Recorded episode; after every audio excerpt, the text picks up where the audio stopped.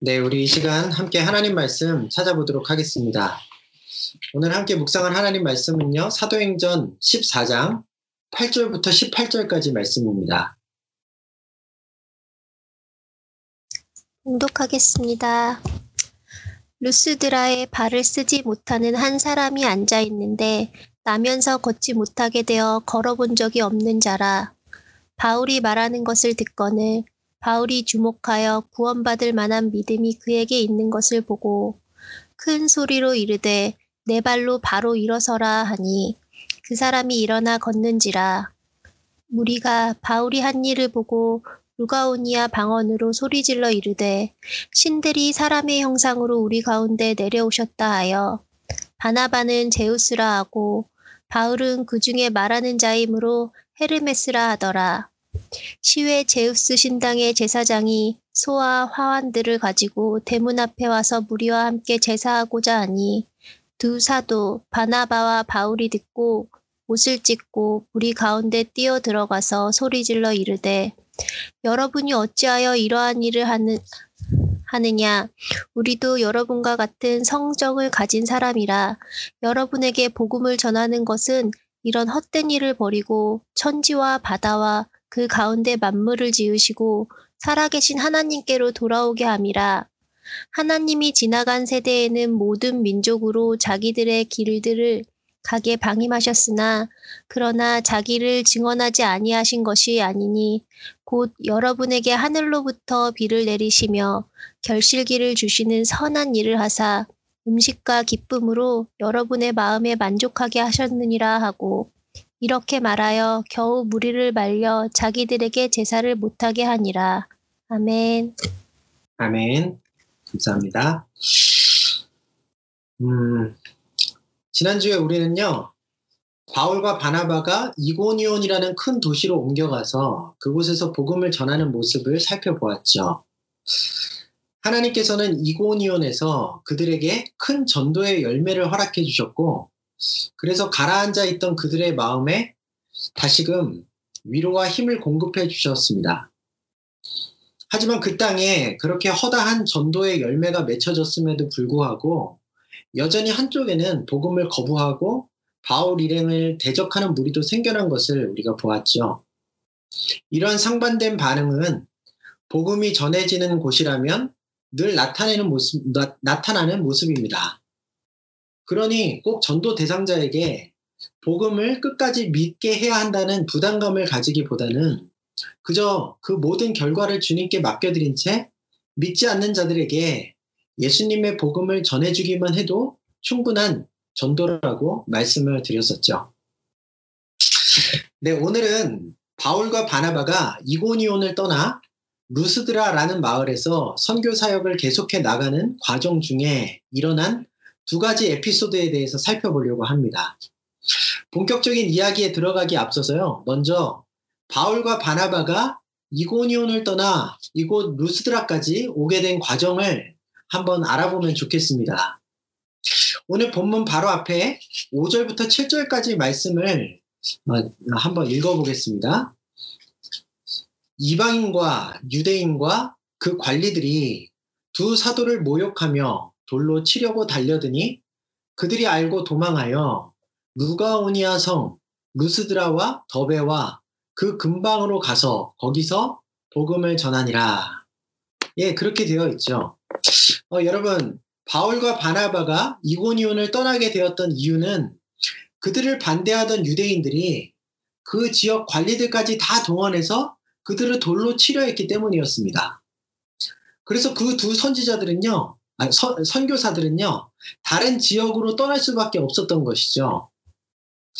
그런데 그렇게 이고니온을 떠나면서 주변에 여러 마을들이 있었을 텐데 왜 그들은 이 루스드라와 더베 지역으로 도망한 것일까 하는 질문이 어, 던져질 수 있습니다. 어, 그렇게 된 가장 결정적인 이유는요, 이 루스드라와 더베 지역이 세바스테의 길이라고 불리는 로마가 세운 국제, 군사용 국제도로를 따라 연결되어 있는 지역이기 때문이었어요.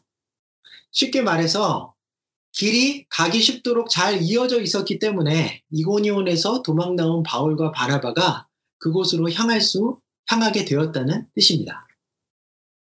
여러분 만약 이 마을들까지 로마 제국의 도로가 이어져 있지 않았다면 바울과 바나바가 이곳까지 넘어와서 복음을 전했을 가능성이 희박했을 것 같아요.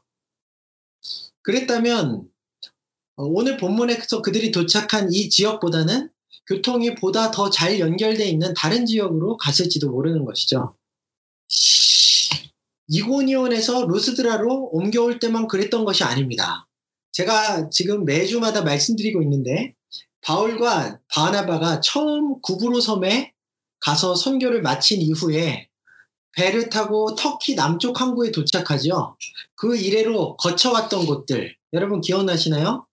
비시디아 안디오 그리고 이고니온 그 오늘의 루스드라 또 다음 주에 살펴볼 더베 지역까지 이 모든 지역들이 로마가 닦아놓은 그 군사용 도로로 다 연결되어 있는 곳들이에요. 나중에 바울이 1차 선교여행을 다 마치고 2차 선교여행을 갔을 때도 2차 선교여행은 터키에서 바다를 건너가 유럽 땅으로 향하게 되거든요. 그런데 그 유럽 땅에서도 로마가 터키 지역까지 왕래하기 쉽도록 유럽 지역에 닦아놓았던 에그나티아 길이라고 불리는 국제 도로에 위치한 도시들을 바울이 그 길을 따라 방문해가는 모습을 우리가 볼 수 있습니다.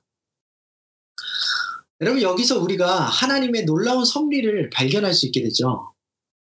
그게 무엇입니까? 하나님께서는 장차 바울을 통해 세계 각 지역에 복음이 전해지게 하시려고 로마 제국을 사용하셔서 미리 주요 도시들로 통하는 길을 다 닦아 놓으셨다는 것이에요. 여러분 길뿐만이 아니라요. 로마 제국 이전에 헬라 제국이라는 그 알렉산더 대왕이 세운 제국이죠. 헬라 제국이 있는데 그 제국을 하나님께서 세우게 하셔서 온 세상이 헬라어를 공용어로 서로 소통할 수 있도록 그렇게 언어의 장벽까지도 다 해소해 두셨습니다. 많은 선교학자들은요, 바울의 선교 여행이 1차, 2차, 3차, 4차 계속해서 성공할 수 있었던 가장 핵심적인 배경으로 바로 이 두 가지. 어, 첫 번째로 공용 헬라어의 사용, 그리고 두 번째 로마가 닦아놓은 군사용 국제도로. 그것이 비결이었다. 그것이 배경이었다라고 꼽습니다. 여러분, 그런데요, 생각해 보면 하나님께서는 저와 여러분들을 위해서도 복음이 우리 한 사람 한 사람에게 어, 전해질 수 있도록 미리 복음의 길을 닦아 두셨다는 사실을 아시, 알게 되실 겁니다. 우리에게 복음을 소개해 줄 사람들과의 관계를 미리 관계의 길을 닦아 두셨고요. 우리가 전해 들은 복음의 내용이 우리에게 잘 받아들여질 수 있도록 여러 가지 상황과 환경의 길들도 하나님께서는 미리 닦아 두셨습니다. 그랬기에 저, 저와 여러분들에게 마침내 복음이 전달될 수 있었던 것이고 또 그때 우리가 그 복음을 받아들여서 하나님의 자녀가 되는 은혜를 누리게 될 수 있었던 것이죠. 이 모든 과정에서 창세 전부터 우리를 택하신 하나님의 놀라운 섭리가 작용하고 그에 따라 치밀하고 미리 치밀하게 준비된 그 어, 가운데 하나님께서 어, 우리에게 복음을 전해주시고 우리를 구원해 내셨다라는 이 사실을 우리가 오늘 다시 한번 기억하심으로써 하나님께 감사와 찬송을 드릴 수 있는 저와 여러분들이 되었으면 좋겠어요. 예, 자 이제 어, 바울과 바나바가 루스드라에서 겪게 된 일들이 무엇이었는지 계속해서 살펴보겠습니다. 바울이요 루스드라에 도착해서 며칠간 복음을 전하고 있었어요. 그런데 그 전도의 현장에 오늘 본문 보니까 태어나면서부터 발을 쓰지 못한 사람이라 그래서 이제껏 단 한 번도 걸어본 적이 없는 사람 하나가 앉아서 바울의 말을 듣고 있었어요. 복음을 전하던 바울은요, 어느 순간 자신의 말을 귀 기울여 듣고 앉아있는 이 장애를 가진 사람을 주목하게 됩니다. 그리고는 그에게, 그의 안에 구원받을 만한 믿음, 여기서 구원받을 만한 믿음이라는 것은 이 장애를 고침받을 수 있을 만한 믿음이라는 뜻인데요. 그러한 믿음이 그의 안에 있다는 것을 알아차리게 되죠. 아마도 바울은 바울이 전하는 전도의 메시지 가운데 예수님의 또 사도들의 치유 사역에 대한 언급들이 들어가 있었던 것 같아요.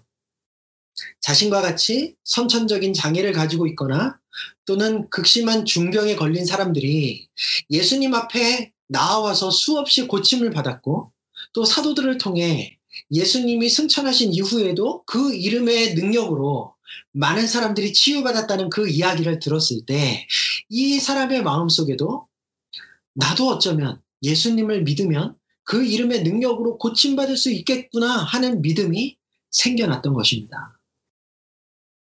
바울은요, 이 사람의 간절한 표정과 눈빛, 또 그의 복음 전하는 것을 경청하는 태도와 그에게서 나오는 이 적극적인 반응들을 통해서 그에게 생겨난 치유에 대한 믿음, 구원받을 만한 믿음을 감지해낼 수 있었던 거예요. 그러, 그러자 바울은 즉시 그를 향해 이렇게 외칩니다. 너의 발로 똑바로 일어서라. 그래서 어떻게 되죠? 그 사람이 곧 일어나 걷게 되는 기적이 일어나게 되었습니다. 사랑하는 여러분, 이 짧은 에피소드는요, 우리에게 어떻게 하면 우리가 복음의 능력을 실제로 경험할 수 있는지, 우리의 삶 속에서 하나님의 나라의 이 기적과 같은 역사들을 체험할 수 있는지에 대해 알려주고 있는 거예요. 여러분, 그 비결이 무엇이냐면요, 바로 우리 안에 생겨나는 믿음입니다. 우리 안에 주님의 능력에 대한 믿음이 생겨나고 그 주님이 나의 모든 어려운 문제들을 해결해 주실 수 있다는 그러한 확신이 생겨나게 될 때 실제로 우리의 삶에 이 같은 기적의 역사가 나타나게 된다는 말이에요. 여러분 오늘 본문의 치유 사건 외에도 복음서에 기록된 예수님의 치유 사건들을 쭉 살펴보면요. 예수님께 고침받았던 사람들은 이미 그 속에 구원받을 만한 믿음, 다시 말해 예수님께서 자신을 고쳐주실 수 있다는 그 믿음을 가지고 있었다는 사실이 강조되고 있는 것을 우리가 발견할 수 있습니다. 예수님께서는요, 많은 경우 고침을 받기 위해 자신을 찾아온 사람들에게 먼저 낫게 될 것을 너가 믿느냐? 이렇게 물으셨어요. 그리고 또 고쳐주실 때에도 너의 믿음이 너를 구원했다. 너를 치유했다. 라고 말씀하시곤 하셨습니다. 어떤 경우에는 병에 걸린 그 당사자가 아니라 그들을 데려온 사람이나 또 대신해서 그가 이동할 수 없기 때문에 대신해서 예수님 앞으로 나와 치유의 은혜를 요청하러 온 사람들에게 너희의 믿음이 그 아픈 사람을 낫게 할 것, 한 것이다 라고 예수님께서 선언하는 장면들도 많이 있어요. 우리가 잘 아는 예수님의 옷자락을 만지고 하열이 그치지 않는 그 병, 그 괴로운 병을 치유받게 된 여인의 이야기가 있죠. 근데 그 이야기를 살펴봐도 복음서의 저자들은요, 하나같이 그녀의 마음속에 예수님의 옷자락만 만져도 내 병이 낫겠다라는 믿음이 그 속에 있었다라는 사실을 빼놓지 않고 기록하고 있습니다. 더 나아가서요. 마가복음 6장에 보면 예수님께서 시장 같은 곳을 다니실 때면 많은 사람들이 예수님께서 지나가시는 길목에 자리를 펴고 있다가 예수님의 옷자락이라도 만지는 만지려고 하는 그런 일들이 있어요. 그런데 그렇게 예수님의 옷자락에 손을 대는 사람들은 모두가 다 고침을 받았다고 기록이 되어 있습니다. 이렇게 옷자락에 손을 대는 것만으로도 병이 낫거나 귀신이 떠나가는 기적은요, 후에 예루살렘 교회의 사도들을 통해서도 그대로 나타난다는 것을 우리가 사도행전 초반부를 통해서 확인해 볼 수 있습니다. 여러분, 이러한 사람들이 어떻게 다 치유를 경험하게 된 것이죠? 나도 예수님의 옷자락만 만지면 내 병이 나을 수 있겠구나 하는 믿음이 그들을 움직이게 한 것이고 그 믿음에 따른 행동의 결과로 주님의 놀라운 능력이 그들에게 주어진 것이었죠.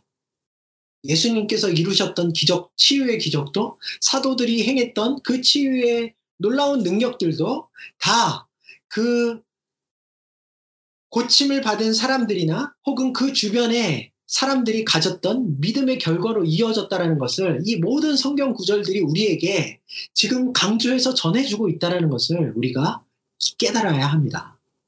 여러분 치유의 기적들뿐만이 아니에요. 가나 혼인 잔치집에서 물이 변하여 포도주가 되는 기적을 예수님께서 행하셨는데 그 기적을 거기에 있는 사람들이 경험할 수 있었던 데는 포도주가 떨어진 상황을 예수님께서 해결해 주실 것이다.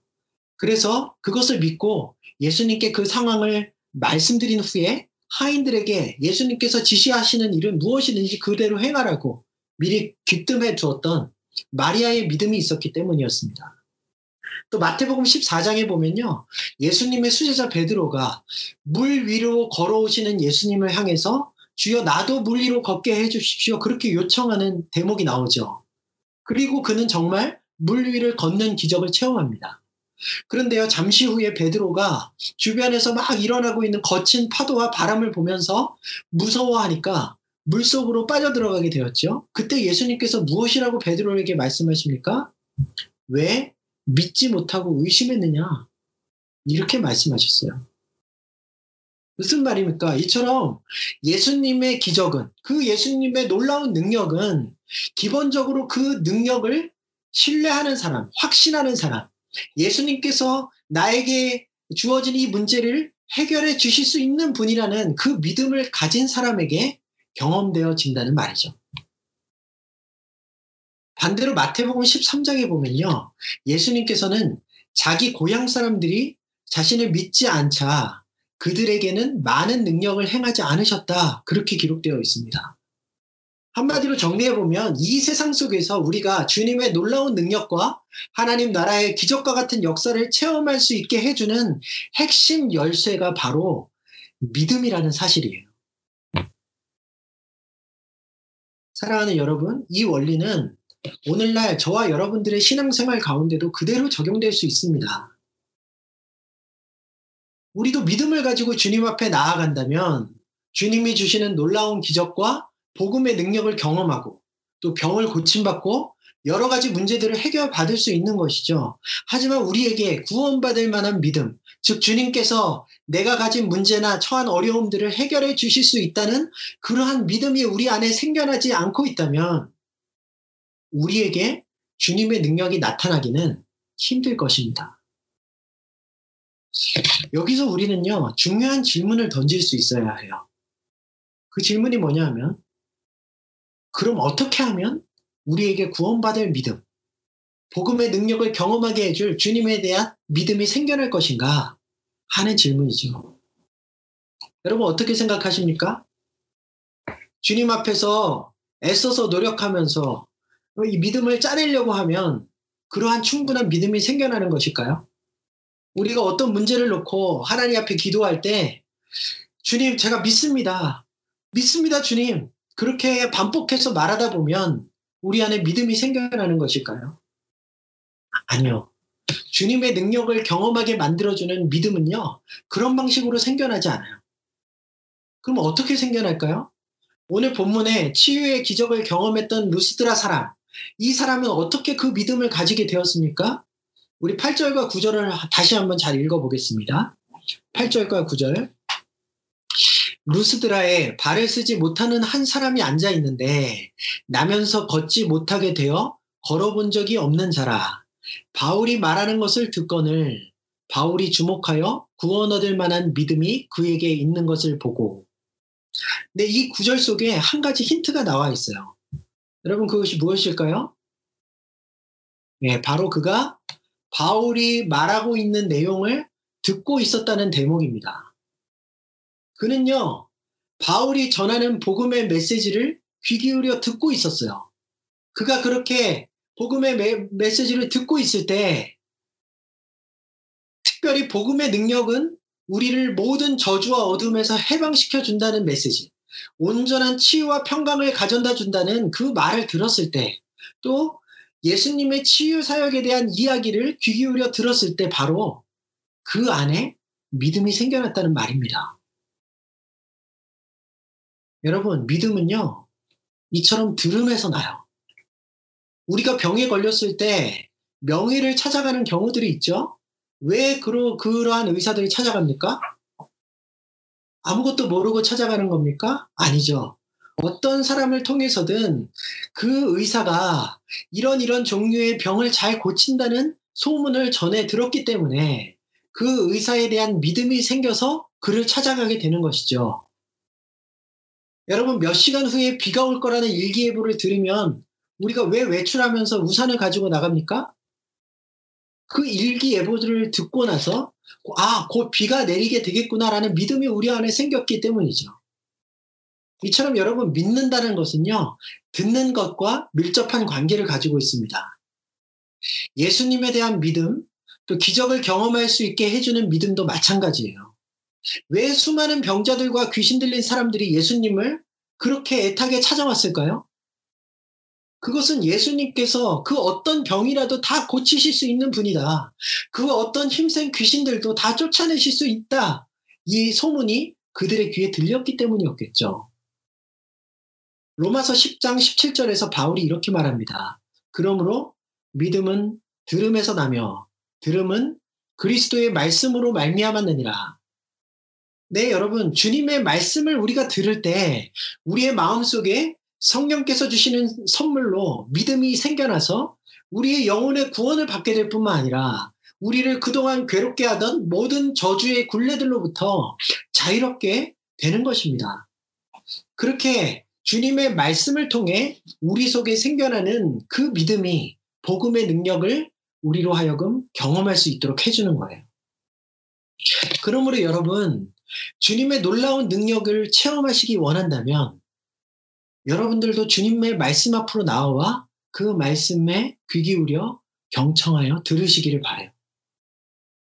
주님의 말씀이 주어지는 통로는 다양하겠죠. 오늘 이 시간처럼 목회자의 설교를 통해 주어질 수도 있고요. 여러분 개인적으로 말씀을 읽고 묵상하며 기도하는 동안 주어질 수도 있습니다.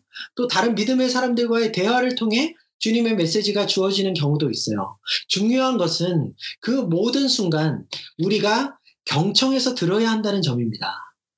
그 이유는요, 단순히 우리의 귀에 들려지는 그 말들이 다 주님께서 내게 주시는 말씀인 것이 아니라 그 말들을 귀 기울여 듣는 가운데 그 속에서 주님께서 우리를 향해 주시고자 하는 그분의 음성이 들려지기 때문이에요. 경청하지 않는다면 주님께서 나에게 주시는 그 세미한 음성을 분간하기가 어렵습니다. 그러니 여러분, 주님께서 주시는 세미한 음성 듣기를 사모하시면서 늘 말씀 앞에 귀 기울이도록 노력하시기를 바래요. 그렇게 하신다면 우리의 마음을 뜨겁게 하시며 구원 얻을 만한 믿음을 주시는 것을 하나님께서 그렇게 주시는 것을 경험하게 되실 겁니다. 그때 결국 우리도 복음이 가진 이 놀라운 능력, 주님의 기적의 역사를 체험할 수 있는 주인공들이 되는 것이죠. 여러분, 그러므로 예배에 참석할 때에도 기대감을 가지고 참, 참석하셔야 돼요. 아, 그저 지난주와 별다를 것 없이 한 시간 혹은 한 시간 반 정도 모니터 앞에서 시간 보내는 것이지 뭐. 그렇게 생각하지 마시고요. 아, 오늘도 주님께서 어떤 말씀으로 내 안에 믿음의 선물을 주셔서 주님의 능력을 체험하게 하실까? 이러한 기대를 가지고 예배에 참석하신다면 여러분들 자연히 주님의 말씀에 보다 경청하게 되실 것이고 결국 그 시간을 통해 귀한 믿음의 선물을 받게 되실 줄을 믿습니다. 이러한 믿음의 선물들이 들음에서 나는 이 놀라운 이 기적과 같은 경험들이 여러분의 평생의 신앙의 여정 속에도 가득할 수 있기를 주님의 이름으로 축원드립니다. 자, 이제 두 번째 이야기로 넘어가 볼까요? 바울이 이처럼 놀라운 치유의 기적을 행하고 나니 그 모습을 본 루스드라 사람들은 매우 놀라며 신들이 사람의 형상으로 그들을 찾아왔노라고 흥분하며 소리쳤습니다.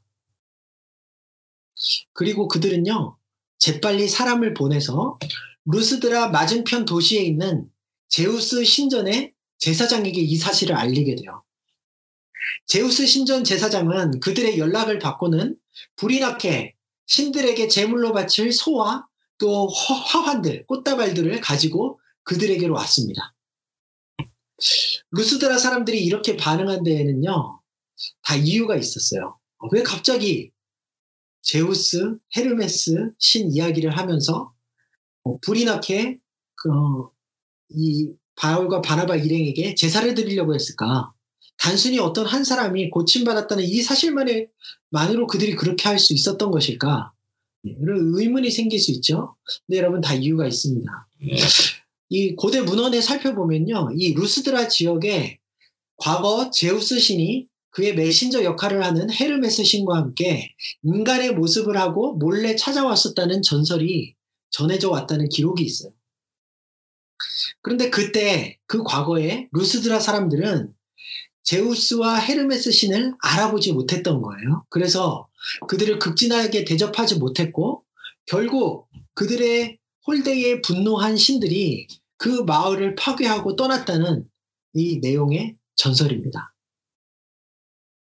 그래서 루스드라 사람들은 믿기 어려운 이 놀라운 기적을 행한 바울과 바나바의 일행을 보고 또다시 제우스와 헤르메스 신이 우리를 찾아온 것이다 라고 생각하게 됐던 거예요. 바울은 복음을 전하며 앞에 나서서 말을 많이 하고 있었기 때문에 메신저 역할을 하는 헤르메스처럼 보인 것이고 상대적으로 말수가 적고 점잖아 보였던 바나바는 제우시 신처럼 보여졌던 것이죠. 무엇보다 그들은 이번에는 반드시 자신들을 찾아온 신들을 극진하게 대접해서 신들이 분노하게 되거나 또 그로 인해 자신들이 피해를 입는 일은 막아야겠다고 생각했을 것입니다.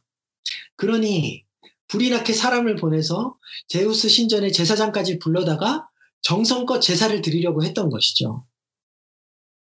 이 바울과 바나바는요, 재물을 들고 요란하게 자신들을 찾아온 제우스 신전 제사장의 모습을 보고 난 후에야 드디어 돌아가는 상황을 파악하고 놀라서 그 사람들의 하려는 행동을 만류합니다. 이 모든 과정이 진행될까지 진행될 때까지 꽤 어, 오랜 시간이 흘렀겠죠. 사람들이 오가고 제사 제물을 준비해 오고 그곳에 제사장이 올 때까지요. 하지만 이 모든 과정 속에서 루스드라 사람들이 바울과 바나바가 알아들을 수 있는 헬라어 말이 아닌 자기의 지역 방언, 즉 오늘 본문에는 루가오니, 루가오니아 어라고 나와 있는데 그 자, 자신들의 어, 이 말로 서로 의논하면서 이 일을 진행했기 때문에 바울과 바나바는 그동안 무슨 일이 일어나고 있는지 이 사람들이 자신을 신들로 여기면서 호들갑을 떨고 있다는 이 모든 내용을 알지 못하고 있었어요. 근데 마침내 모든 상황을 이해하게 된 바울과 바나바가 어떻게 반응합니까? 14절을 보니까 그들은 자신들의 옷을 찢고 무리 가운데로 뛰쳐 들어가서 소리를 지르며 그들을 말렸어요. 여러분 옷을 찢었다는 것은요 두 사람이 그만큼 루스드라 사람들의 잘못된 행동에 놀랐고 사람을 신으로 대하는 그들의 신성 모독적인 또 우상 숭배하는 그 기질에 대해서 극도의 거부감과 불쾌감을 가졌다는 사실을 우리에게 보여주는 그러한 행동입니다. 15절부터 18절까지 보면요. 바울이 그들을 말리면서 그들에게 했던 말이 기록되어 있어요. 바울은요. 자신들도 루스드라 사람과 똑같은 그저 사람일 뿐이다. 그렇게 말했고요. 더 나아가서 참 신이 아닌 제우스나 헤르메스 또 다른 로마와 그리스의 수많은 신들을 섬기고 있는 그들의 헛된 행위를 어서 속히 버리고 오직 천지 만물을 지으신 살아계신 분, 유일하시고 참된 신이신 하나님께로 돌아오라고 권유하죠. 그리고 하나님께서 지금까지는 그들의 우상 숭배 행위를 그대로 내버려 두셨지만 이제 자신들을 보내셔 보내셔서 복음을 듣게 하시고 창조주 하나님을 알게 하신 것이라고 설명합니다. 여러분, 유대인들과는 달리 오늘 본문에 등장하는 루스드라 주민들처럼 완전히 이방인이었던 사람들에게는요, 창조주이신 이스라엘의 하나님에 대한 배경 지식이 전혀 없었겠죠. 그렇기 때문에 바울은 그들이 하나님을 알기 전부터 하나님께서 이 세상에 존재하고 계셨으며 심지어 그들의 삶 속에도 오랫동안 영향을 주셔왔다는 사실에 대해 일반 은총적인 관점에서 설명해 주고 있어요. 네, 일반 은총, 일반 은총적인 관점. 여러분, 이 일반 은총이라는 말이 좀 어려울 수도 있는데요.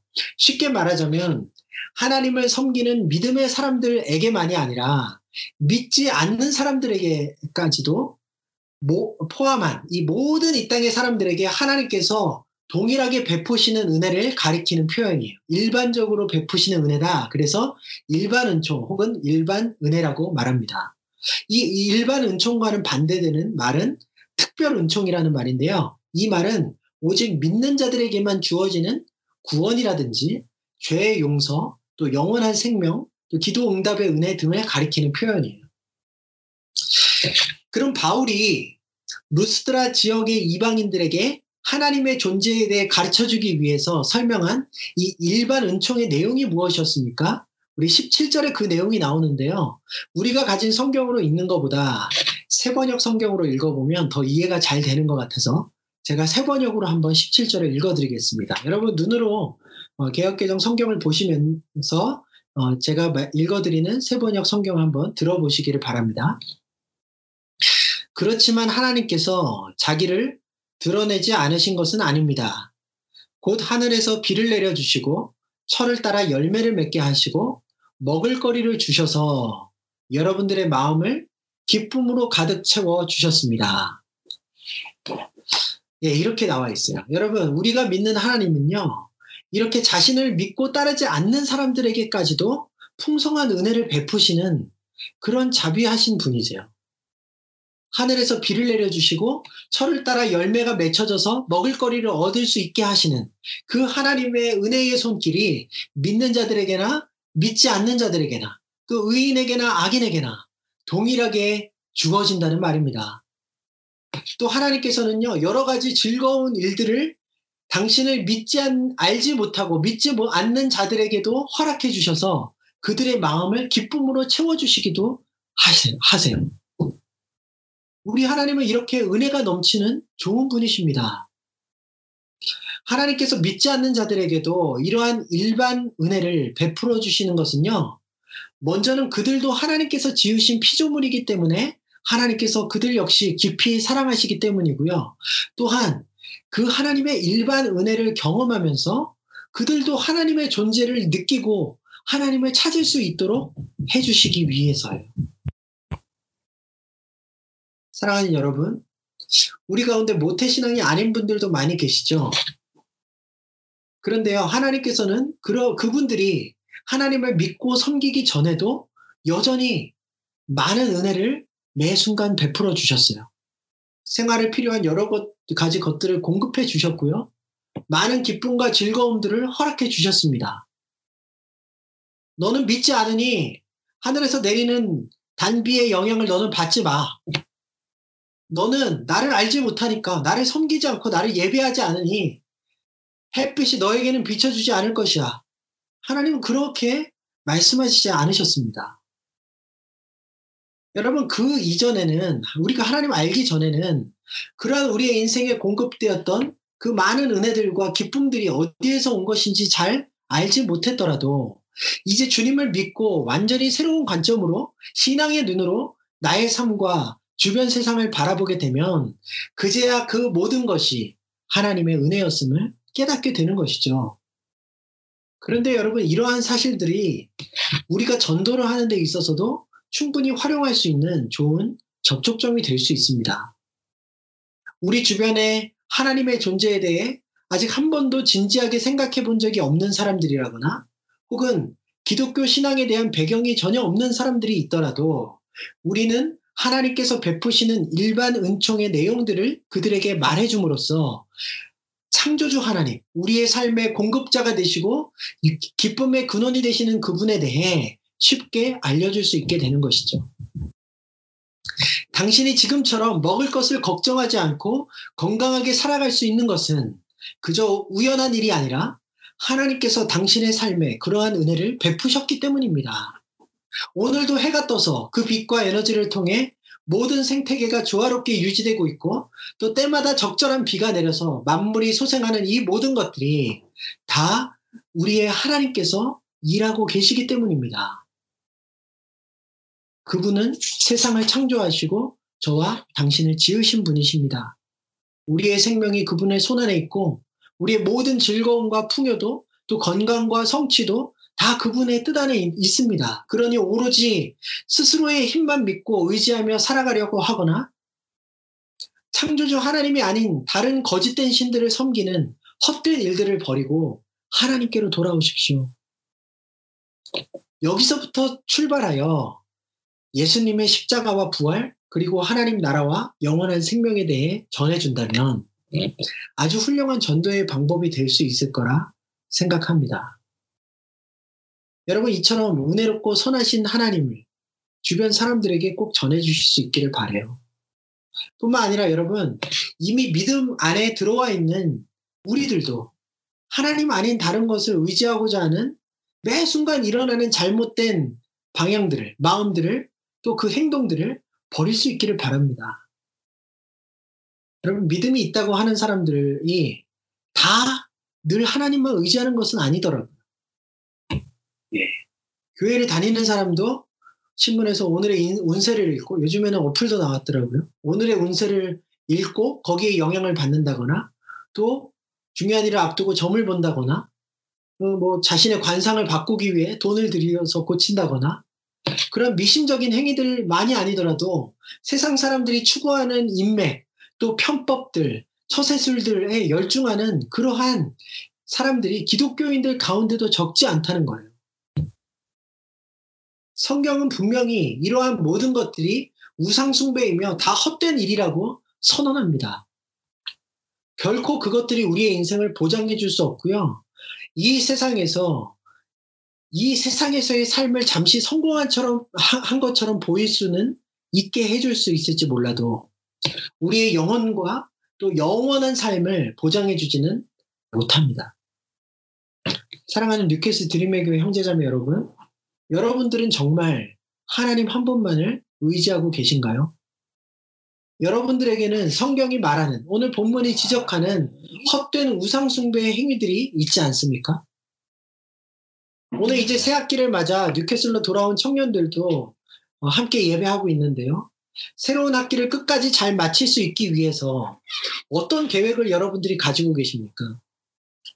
다른 분들도 각자의 미래를 위해 무엇에 열중하고 계신가요? 날로 심각해지는 코로나 바이러스 감염의 위험 속에서 여러분들은 어떻게 마음의 평안을 찾고 계십니까? 여러분, 늘 주님께로 향하는 것만이 우리의 모든 삶의 해결이요, 우리의 삶을 끝까지 보장받는 유일한 길이에요. 늘 그분께 향해 있으시기를 바랍니다. 우리를 향하신 그분의 살아있는 말씀에 귀 기울이십시오. 그때 주어지는 믿음에 따라 어떤 상황 속에서도 담대함을 잃지 않으며 주님의 능력을 누리게 되는 하루하루가 되어져 갈 수 있기를 그런 새 학기가 또 그런 남은 2020년 2년 2020년 한 해가 더 나아가 우리의 모든 남은 인생이 그렇게 될 수 있기를 주님의 이름으로 축원드립니다. 네, 우리 이 시간 말씀 가지고 한번 기도하는 시간 가졌으면 좋겠네요. 음, 우리 먼저 나에게 복음이 주어지기까지 어, 여러 경로로 길을 예비하시고 마침내 때가 되어 복음을 전해 듣고 믿음의 길을 걸어가게 하신 하나님 아버지의 깊은 섭리에 대해 감사하고 찬양하는 기도를 드렸으면 좋겠습니다. 또 복음의 능력은 그것에 대한 믿음을 가진 자의 삶에 나타난다는 사실을 기억하면서 오늘 루스드라의 장애를 가진 사람에게 주어진 구원 받을 만한 믿음이 오늘 우리에게도 주어지게 해달라고 기도했으면 좋겠습니다. 주님, 제가 늘 기대하는 마음을 가지고 주님의 말씀에 귀 기울이게 했습니다. 주의 말씀이 제 안에 역사하여 그 속에서 나를 향하신 하나님의 음성을 들으며 믿음의 선물을 누리는 자가 되게 해달라고 기도하시기를 바래요. 마지막으로 하나님 아닌 다른 것들을 의지하는 헛된 모습들을 다 버리게 하시고 오직 주님께로 돌아가게 해달라고 그리고 당신을 믿지 않는 자들에게도 일반 은혜를 베푸시는 선하고 자비하신 주님의 사랑을 전할 수 있는 우리가 되게 해달라고 그렇게 기도했으면 좋겠습니다. 우리 말씀 가지고 한번 기도하는 시간 갖겠습니다. 좋으신 주님, 우리가 주의 자녀된 것은 주님께서 이미 오래전부터 우리를 위해 섭리하시고 예비하셔서 우리에게 복음이 전해질 수 있는 길을 닦아 놓으셨기 때문임을 우리가 다시 한번 깨닫습니다. 주님, 우리가 얻은 이 큰 구원이 오직 그 치밀한 하나님의 섭리 가운데 이루어졌음을 기억함으로 날마다 주님께 감격하며 찬양할 수 있는 저희들 될 수 있게 해주시옵소서. 주님, 하나님 나라의 놀라운 능력, 복음의 그 기적을 경험할 수 있는 비결은 말씀을 들으면서 나오는 믿음에 달려 있다고 우리 오늘 우리에게 알려주셔서 감사합니다. 주님, 우리 모두가 하나님의 능력을 사모하지만 그것을 경험하지 못하고 무기력하게 살아가고 있는 모습이 있음을 고백합니다. 그 모든 이유, 단 하나 우리 안에 믿음이 없기 때문임을 주님 알았사오니 이제 주께서 주시는 그 놀라운 믿음, 하나님의 능력으로 역사하는 믿음을 소유하기 위하여 하나님의 말씀 앞에 경청하며 나아가는 저희들 될 수 있도록 은혜 베풀어 주시옵소서. 예배의 자리마다 또 개인 묵상의 자리마다 믿음의 사람들과의 대화의 자리마다 귀 기울여 주의 말씀을 들을 때에 아버지 그 안에서 우리 각자를 향하신 하나님의 그 세미한 음성을 듣고 성령께서 믿음의 선물을 주심으로 말미암아 다시금 우리 안에 주님의 은혜와 능력의 삶이 시작될 수 있도록 주여 은혜 베풀어 주시옵소서. 하나님, 우리가 믿음 안에 있으면서도 헛된 우상적인, 우상 숭배적인 행위들을 하고 있다면 오늘 말씀을 통하여서 다 그것들을 내려놓고 버리고 오직 어, 창조주 하나님께 돌아가며 어, 하나님만 의지하며 예배하는 저희들 모두가 될 수 있도록 은혜 베푸시기를 원합니다. 믿는 자나 믿지 않는 자들에게나 동일하게 일반 은혜를 허락하시는 그 하나님, 좋으신 하나님을 접촉점으로 삼아 많은 사람들에게 하나님을 전할 수 있는 또 우리가 될 수 있도록 주님께서 우리 한 사람 한 사람의 입술을 주장하시고 사용하여 주시옵소서. 이제 코로나 어려움 가운데서도 새로운 학기를 시작하고자 합니다. 이번 한 학기 주님 믿음으로 주님을 붙잡고 하나님의 도우심과 역사하시는 능력을 경험하는 한 학기가 되도록 학생들뿐 아니라 모든 가정들에 속한 형제 자매들도 어, 올한 해 마무리되어지는 모든 어, 그 시간들 속에 주님의 능력을 경험할 수 있도록 주님께서 함께 하시고 일하여 주시옵소서 감사드리며 모든 말씀 우리 주 예수 그리스도의 이름으로 기도합니다. 아멘.